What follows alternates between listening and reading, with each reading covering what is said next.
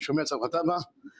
אנחנו היום במסגרת הלימוד של צור בבן אדם לחברו, נעסוק בסדרת שיעורים שסובבים סביב העניין של האוכל בענייני מידות ודעות.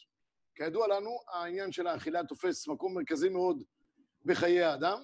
כמקביל לדבר הזה, גם התורה, ריבוי המצוות והאיסורים סביב ענייני האכילה, הם אולי מהרבים ביותר שיש בתורה כולה.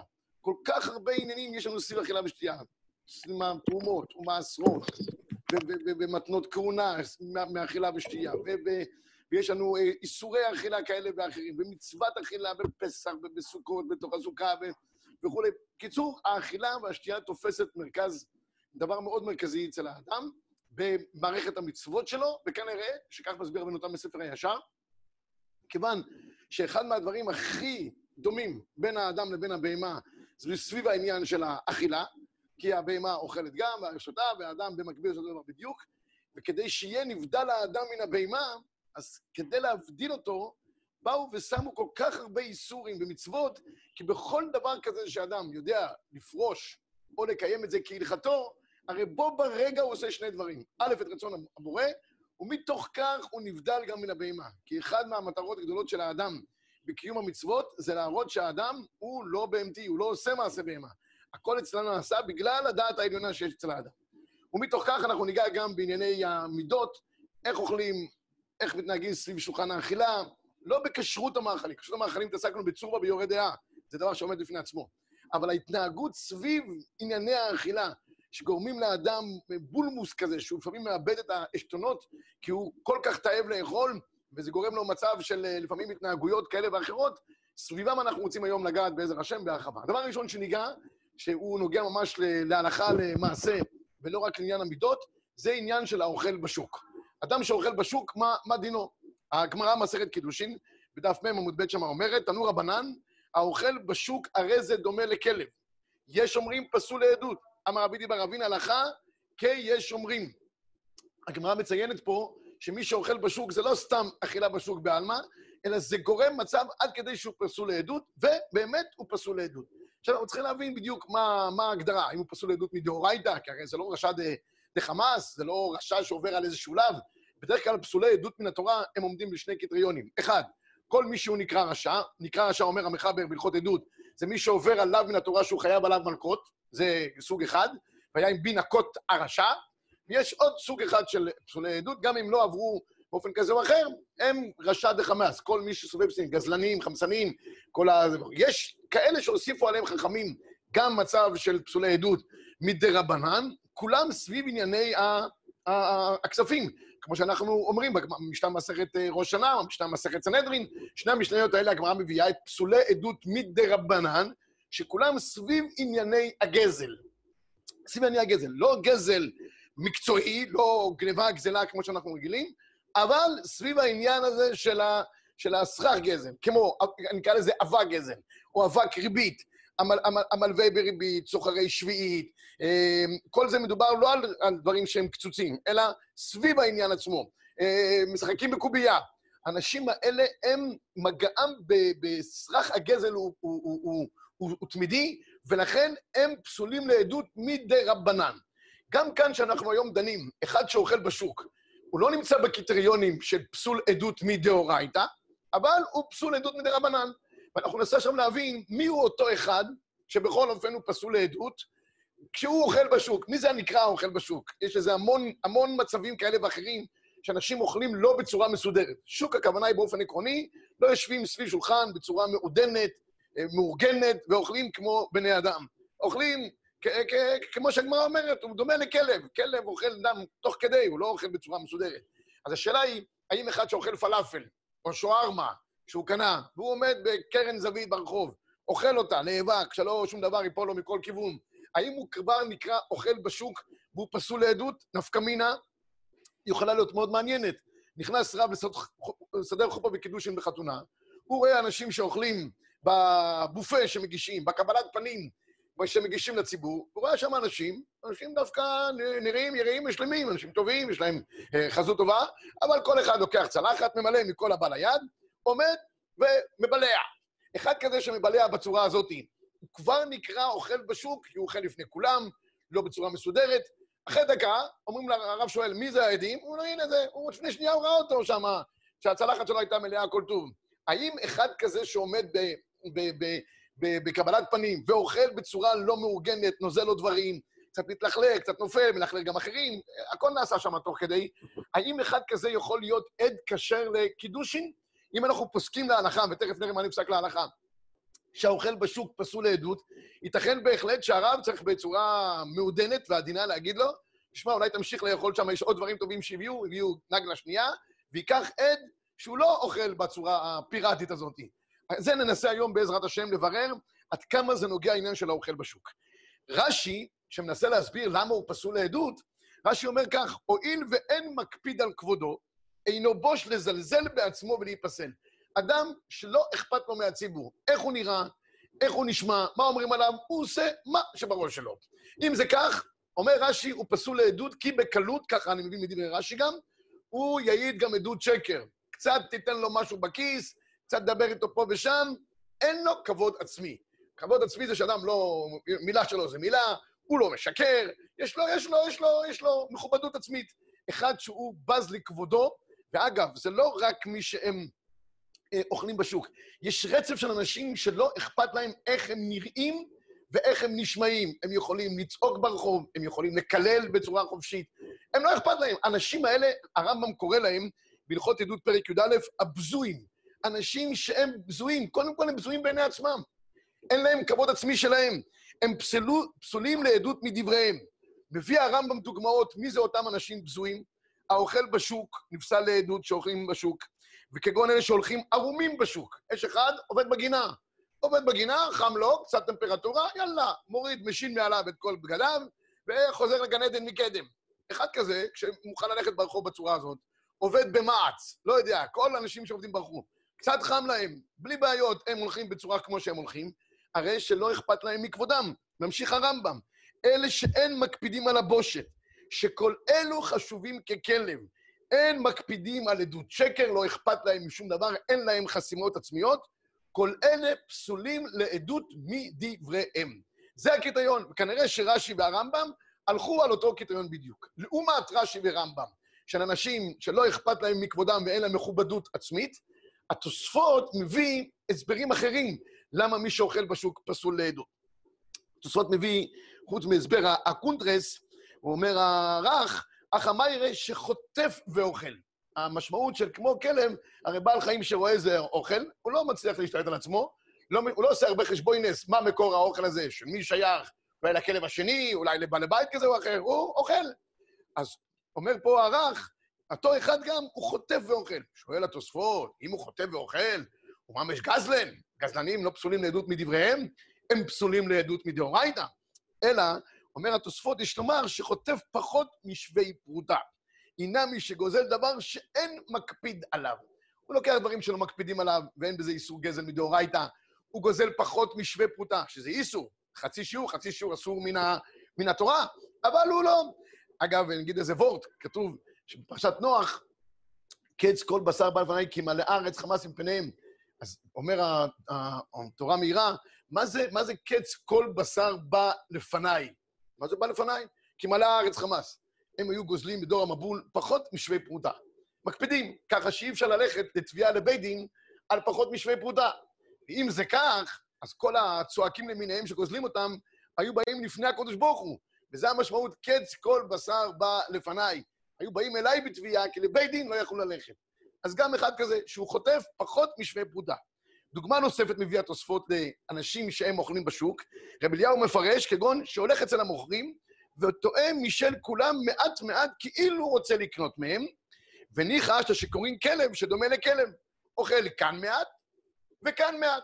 זאת אומרת, זה אנשים כאלה שהולכים לחנות פיצוחים, ומדברים עם בעל הבית, כאילו יש להם משהו לחדש לו, איזה משהו מן הפוליטיקה, תוך כדי דיבורם שולחים את היד. תואמים מזה מעט, מזה מעט, זהר כאן, זהר שם, ועל זה, זה הם חושבים שנאמר, תואמי החיים זכו. אבל למעשה, הם יהיו פסולים לעדות על פי דעת אה, רבי אליהו בתוספות. הסבר אחרון זה רבנותם. רבנותם אומר בתוספות, האוכל בשוק דומה לכלב ופסול לעדות, דווקא מי שאוכל פת. פת היא ראויה לקביעת סעודה. בפת עליה קובעים סעודה. בפת אנחנו קובעים סעודה ויושבים, כדי שיהיה גם אחרי זה זימון אם יושבים גם ביחד. יש מכובדות דווקא לפת. ולכן, מי שאוכל פת בשוק, אומר רבנו תם, זה גנאי יותר גדול. אם הוא אוכל איזה בפלה, לא אוכל איזה עוגיה שיש, קנה איזה בורקס קטן ומבלע אותו, בסדר. אבל אם הוא אוכל פת בצורה מבוזה, שם רואים שהוא מבוזה ביותר. אם כן, נמצאנו למדים שיש כאן כמה וכמה שיטות ראשונים, רש"י ורמב"ם אנשים מבוזים שלא אכפת להם מכבודם, יש כאלה שטוענים שהם חוטפים, הם עושים גזל מדבריהם, ורבנו תם סובר שיש פה עניין של פת. ש... וגם אנשים שאוכלים זהר פה, זהר שם. מה נפסק להלכה בשולחן ערוך? מכלל הדעות שהבאתי בראשונים, מה נפסק להלכה שעל זה הגמרא אומרת, הוא אוכל בשוק ודומה לכלב פסול לעדות? המחבר כותב, בשולחן ערוך בחושן משפט סימן ל"ד, הבזויים פסולים לעדות מדבריהם, ולכאן הוא מעתיק למעשה את לשון הרמב"ם, הוא פוסק כדעת הרמב"ם, ולא כשאר הראשונים בתוספות, והם האנשים שהולכים ואוכלים בשוק בפני כל העם, כגון אלו שהולכים ערומים בשוק, בעת שעסוקים במלאכה מנוולת וכיוצא. אין מקפידים על הבושת, כל אלו חשובים ככלב, אינם מקפידים על עדות שקר, כל אלה פסולים מדבריהם. וכאן עכשיו השאלה הגדולה, כפי ששאלתי, אוקיי, אחרי שכבר פסקנו, מכלל הפוסקים, שמי שאוכל בשוק זה לא מי שחוטף, זה לא מי שאוכל דווקא פת, אלא עצם האכילה בשוק בצורה לא מכובדת. זה כבר פוסל אותו לעדות, אז בואו נראה עכשיו למעשה. אדם שאוכל באוטובוס, מנת פלאפל. יש אנשים שאתה מסתכל במכוניות בסביבך, יש פקק, אתה רואה אותם תוך כדי נהיגה, הם אה, תוך כדי דיבור, כדיבור דמי, הם בבעלים גם. זה נקרא אוכל בשוק, כל האנשים מסביב מסתכלים עליו. רואים איך אה, נוטפים ממנו, זה, קטורת, שמים דקה, הטחינה שם נופלת לו, זה נקרא אוכל בשוק. כמו שאמרתי, מי שאוכל בבופה של חתונות, האם הוא גם נקרא אה, אוכל בשוק, והם פסולים לעדות. כאן יש אורים ותומים בהלכות חושן משפט, בסימן ל"ד, אומר האורים ותומים, מה ההגדרה של אוכלים ואוכלים בשוק בפני כל העם, אבל שלא בפני כל אדם, אף שהוא בשוק לא מפסל לעדות. רק אמרו גנאי לתלמיד חכם שלא יאכל בשוק. ואומר אסמה, יש לחלק בין ההולכים בשוק ואוכלים, שהוא ביזוי גדול מאוד, ובין הקובעים מקום בשוק, שהוא אין כבוד תלמיד חכם, אבל לא בשביל כך מפסל לעדות. פה האורים ותומים נותן לנו פתח גדול להבנת החילוקים שיש. הכוונה היא שאוכלים בשוק, כנראה בצורה הכי מבוזה שיכולה להיות. צריך להיות משהו בקצה. ממש בפני כל הציבור, עומד בשוק מחנה יהודה, לא יודע, בשוק הכרמל, לפני כל האנשים, אנשים הולכים, באים, והוא באמצע תקוע, לא יכול רגע אחד להתאפק לאכול במקום נורמלי יותר. אבל מי שאוכל במקום שהוא לא בפני כל העם, הולך בשוק במקום צדדי, דוגמה הכי פשוטה שיכולה להיות, יש מסעדות שלא אה, אה, מאפשרות לאכול רק בפנים, יש גם אפשרות לאכול בחוץ. פותחים שולחנות ברחובה של עיר, במרפסות, כל מיני מקומות כאלה. זה לפי ההגדרה של האורים ותומים, לא נקרא אוכל בשוק. הוא לא אוכל בפני כל העם, הוא נמצא במקום מסודר, במסעדה, ונמצא אומנם, אומנם ברחוב, אבל הוא יושב ליד שולחן, בצורה מסודרת, זה נקרא אוכל בשוק. ממילא אה, צריך להבין את, את המושג, צריך לראות שהאדם באמת הוא מבוזה. לא נראה לי שאדם שאוכל בבופה של חתונה, הוא נקרא בבחינת אוכלים בשוק. אחד כזה אולי לא היה אוכל פלאפל ושווארמה בשוק. אבל לטעום איזה טעימה סביב הזה, זה לא נקרא עוד אוכל בשוק. אם הרב רואה אותו שהוא נהיה עד, לא נראה לי בפשטות שאדם כזה יהיה פסול, פסול לעדות. ומתוך כך מגיע, מגיע הרב זילברשטיין, לחישוק החמד, ודן בדבר הזה, האם אדם שאוכל באוטובוס, או במכונית, או במדרכה ברחוב, האם יהיה פסול לעדות או לא? הוא מביא את הרמב"ם שציינו קודם, והוא מדייק בדברי הרמב"ם, הדיוק שעשה אורי מתומים, שהולכים ואוכלים בשוק. התנאי הוא לא רק אוכל בשוק, במקום צדדי, אחד אוכל פלאפל, רעב, מסכן. הולך, איזה מחפש מקום צדדי, ושם אוכל אותו בצינה. בסדר, אוכל אותו בצינה, בסדר. אה, הוא לא, גם לא הולך. צריך שיהיה, אני חושב, הצורה, הצורה מאוד חשובה פה. לפי זה אומר הרב זינשטיין, היושבים ואוכלים ליד שולחנות אינם בכלל ככלב. והוא מביא יעבץ, שכתב גם להבדיל בין הולך ואוכל בשוק לבין יושב ואוכל. ובזה סיבה נוספת להתיר את האכילה על יד השולחן, שעל המדרכה, וגם המהרש"א כותב, כי המהרש"א אומר, למה ככלב? כי המזון של הכלב לא מצוי בבית, לכן הוא אוכל גם בשוק אם נמצא לו. לפי זה האוכל במסעדה שהוציאו שולחנות החוצה, אין הוא חברו של כלב, כי שם יש אה, אוכל שהוא, שהוא מצוי. אלא מה? כאן חייבים לציין דבר מאוד חשוב, שגם מובלע בתוך דברי התוספות. הגם שלא כל מקום בחוץ נקרא בגדר שוק ופוסל את האדם לעדות, אבל אנשים שהם תלמידי חכמים, חבר, לצורך העניין, המושג שנקרא חבר, היה בגרמניה מושג שנקרא חובר. חובר זה אדם שהוא למד כמות דפים בש"ס, הוא מכובד בעיני הציבור, שמנים אותו לתורה, לא אומרים לו רק רבי מוישה זוחל, החובר מוישה זוחל. זאת אומרת, אנשים שהם כבר בדרגה רוחנית גבוהה יותר, מבחינת לימודם, צורתם וכולי, הם בכל מקרה, גם אם זה מותר לאכול בחוץ, ולא נקרא שוק, לכן צריך להבדיל במושג ההלכתי. לאכול בחוץ, לא כל אכילה בחוץ פוסלת לעדות. אכילה בשוק בצורה מבזה פוסלת לעדות. מי שהוא אה, חבר, תלמיד חכם, בעל מעמד אה, רוחני, גם לאכול בחוץ לא ראוי לו. אף פי שלהמון העם זה אפשרי. ולכן כותב הרמב"ם בהלכות דעות, כשהחכם אוכל מעט, זה הראוי לו. לא יאכלנו אלא בביתו, על שולחנו, לא יאכל בחנות ולא בשוק, אלא מפני צורך גדול, כדי שלא יתגנה בפני הבריות. שימו לב שהרמב"ם בעצמו כותב שהתלמיד חכם לא יאכל בחנות ולא בשוק. מה זאת אומרת? לכאורה זה אסור על כל, על כל הציבור. לא. יש בחוץ אפשרויות כן לאכול, וזה לא פוסל את האדם לעדות. כמו שאמרתי, בצד, בלי ללכת, לא בצורה מבזה. אז, אז, אז שאר הציבור לא פוסל אותם לעדות. תלמיד חכם מן הראוי שלא יאכל בחנות, בחנות פלאפל, או ישב במסעדה בחוץ, וכן וכן בשוק, כדי שלא יתגנה בפני הבריות, ולא יאכל אצל עמי הארץ, ולא על אותם השולחנות המלאים כצועה, לא ירבה סעודתו בכל מקום, אפילו עם החכמים, אני חייב להגיד פה, זכינו הרבה להיות הר... ליד הרב אליהו. מעולם לא זכיתי לראות את הרב אליהו אוכל. אני מדבר איתכם על 20 שנה, לא ראיתי אותו, היה בביתי כמה פעמים, ברוך השם. היינו בשמחות, היינו בעצרות. מעולם לא ראיתי את הרב אליהו במקום ציבורי כזה או אחר מכניס משהו לפיו. והעידו עליו מי שישב איתו בבית הדין, גם בתוך בית הדין. במהלך הדיונים, מעולם הוא לא שתה שום דבר. בטח שלא אכל שום דבר. הוא היה לו חשש מבחינת עליית האמן, לציבור. אני מדבר איתכם על עצרות, הרב אליהו היה בעצרת של צורבה, מדי שנה. על שעה וחצי שהיהודי עומד ומדבר בעמידה.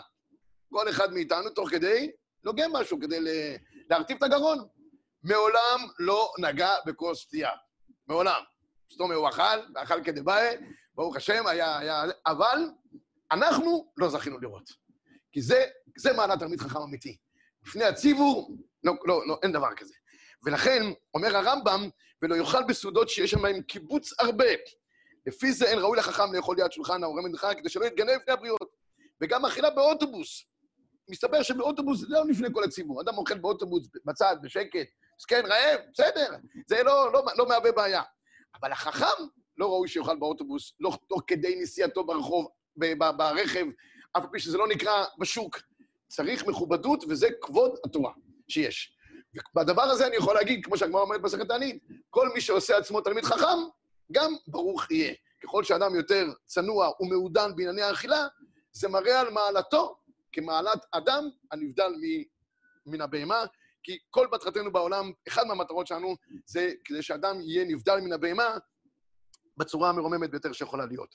מתוך כך ניגע בעוד עניין אכילה אחד, שאנחנו אה, נעסוק בו, שהוא גם מורה קצת על עניינים של עדינות נפש וצניעות באכילה. יש מסכת דרך ארץ. כתוב במסכת דרך ארץ, פרק בן עזאי, לא יאכל פרוסה כביצה בידו ויאכל, ואם אכל, הרי זה ראוותן. עד עכשיו עסקנו במקום שהאדם אוכל. האם זה נקרא מקום מבוזה או לא. עכשיו נעסוק קצת בעצם האכילה עצמה. יש אנשים שאוכלים מנת פלאפל, או, אני זוכר בילדותי, היה מסעדת פועלים ליד איפה שגרנו. הייתי מתבונן בהם, והיו מגיעים בשעה 11-12 בבוקר, אחרי שכבר הוציאו אנרגיה, כנראה על בניין, על מוסכים, לא יודע מה, ואז היו באים שם לאיזה מסעדה, חותכים להם חצי כיכר לחם. הייתי מתפעל מהכוח האכילה שלהם. חצי כיכר לחם. פותחים אותו באמצע, ממלאים אותו מכל טוב הארץ, והם לא היו מסוגלים רגע אחד לעצור, מרוב שהיו אה, אה, אה, תאבים לאכילה, בעודם יוצאים מהחנות, מהמסעדה שם, כבר היו מבלעים את, את, את, את הסנדוויץ' הגדול הזה. זה לא דבר שהוא ראוי. ולכן לא יאכל פרוסה כביצה, קביצה הכוונה היא די שני פרוסות לחם, שזה נחשב כפרוסה. סנדוויץ' נקרא קביצה. לא יאכל, ואם אכל הרי זה ראוותן. לכאורה, לפי מסכת דרך ארץ, לאכול סנדוויץ', כמו שהוא, לתפוס סנדוויץ', שכל פרוסה היא כזית, לצרף אותם יחד כביצה, הרי שזה כבר נחשב שהאדם הוא ראוותן. לא פוסל אותו לעדות, אבל דרך ארץ, מידות. אומרת הגמרא, מסכת שבת, רבי זיירא, אבא בצע כולי שירותא. זה היה חותך חתיכה גדולה מהעם. אמר לי רבינה לרב אשי, והמיר זה כרבתנותא, אתה חותך חתיכה פרוסה ככה גדולה, מהפת לחם, מהחלה, מה, מה... זה נראה לא טוב? אמר לי, כיוון דכל יומא לא אביד, וידנאו דכאביד, לא מיר זה כרבתנותא. פה מדובר על שבס קודש. שבת קודש, כתוב שאדם מבצע פרוסות יותר גדולות. ואדרבה, אם הוא מארח, שייתן פרוסה מכובדת לאורחים. האורחים לפעמים מתביישים לשלוח ידם לקחת עוד חתיכת לחם. שייתן להם בשופי. בטח בשבס קודש. למה זה בשבת קודש? כיוון שכל השבוע הוא לא עושה את זה, אוכל רק כזית, פרוסה אחת בלבד, מורח עליה משהו, אוכל. בשבת, אם הוא אוכל סנדוויץ', או לחמנייה גדולה, או חתיכה מהאכלה כדביים, לא מחזקי רעבתנותא. הרמב"ם בהלכות ברכות כותב כך: אינו בוצע לא פרוסה קטנה, מפני שהוא נראה כצר עין, לא פרוסה יותר מקביצה, מפני שנראה כראוותן, אבל בשבס קוידש יש לו לבצוע פרוסה גדולה. כך גם פוסק המחבר באור החיים, סימן, סימן. אלא מה?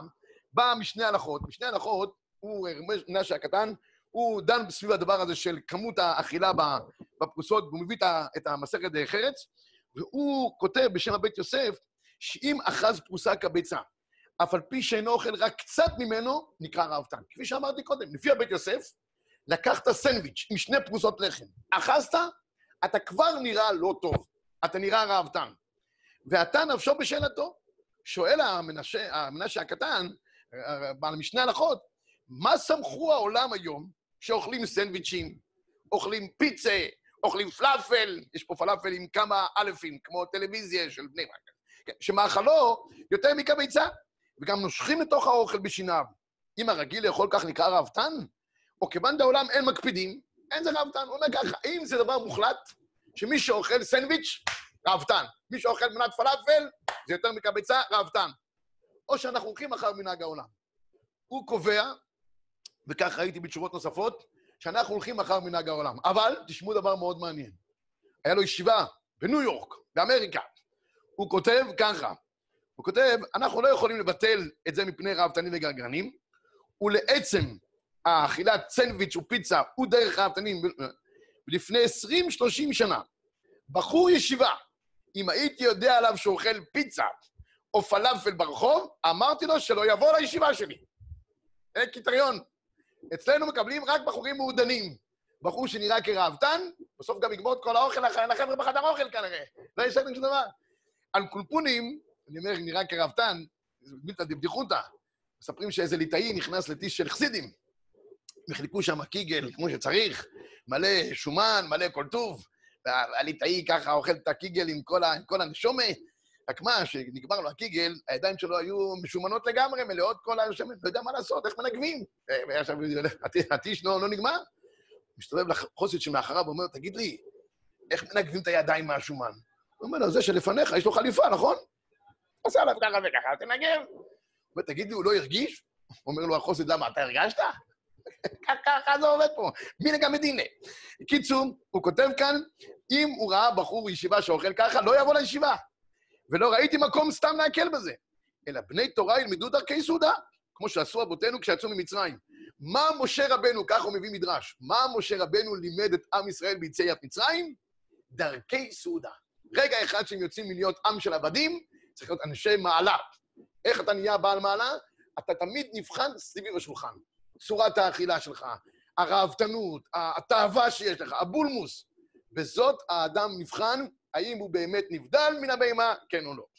ולכן, כותב הבח באורח חיים, לא יתפוס בידו פרוסה כביצה, הפרי שלו אוכל מן הקצת. נקרא ראוותן. ואפשר דרצונו לומר, די מכניס פב כבת אחת לא אס. בא הבח, אומר, לא הפשט שאסור לאכול סנדוויץ', אסור לאכול פלאפל. מה הבעיה? זה, זה צורת האכילה. הוא אומר, מי שיאכל מזה כמות של קביצה, אז הוא נחשב כראוותן. על פי דברי הבח, בא אור לציון, רבי בן ציון אה, אבא שאול, ראש ישיבת פורת יוסף, וכותב, הלוך למעשה להיום.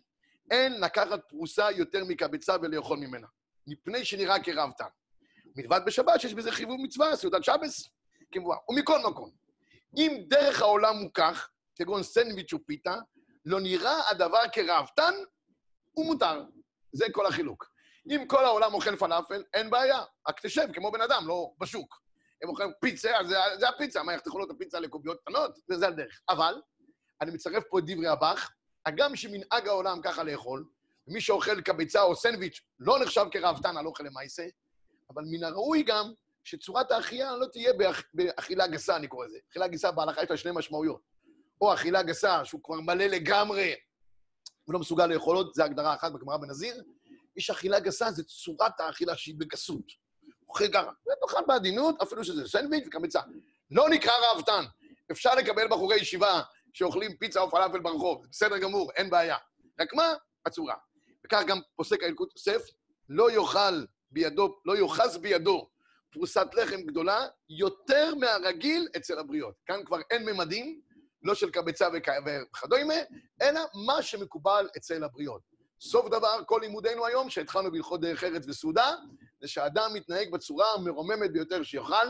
לא סתם נאמר העניין של צדיק אוכל לשובע נפשו, ואם הוא אוכל בצורה הזאת, הוא מרגיש באמת, דווקא אחרי האכילה, התרוממות רוח ונפש, מרגיש שהוא התעלה מעל עצמו. אדם שמצליח לעצור את אהבתו, הוא תמיד מגיע למדרגה הרבה יותר גבוהה.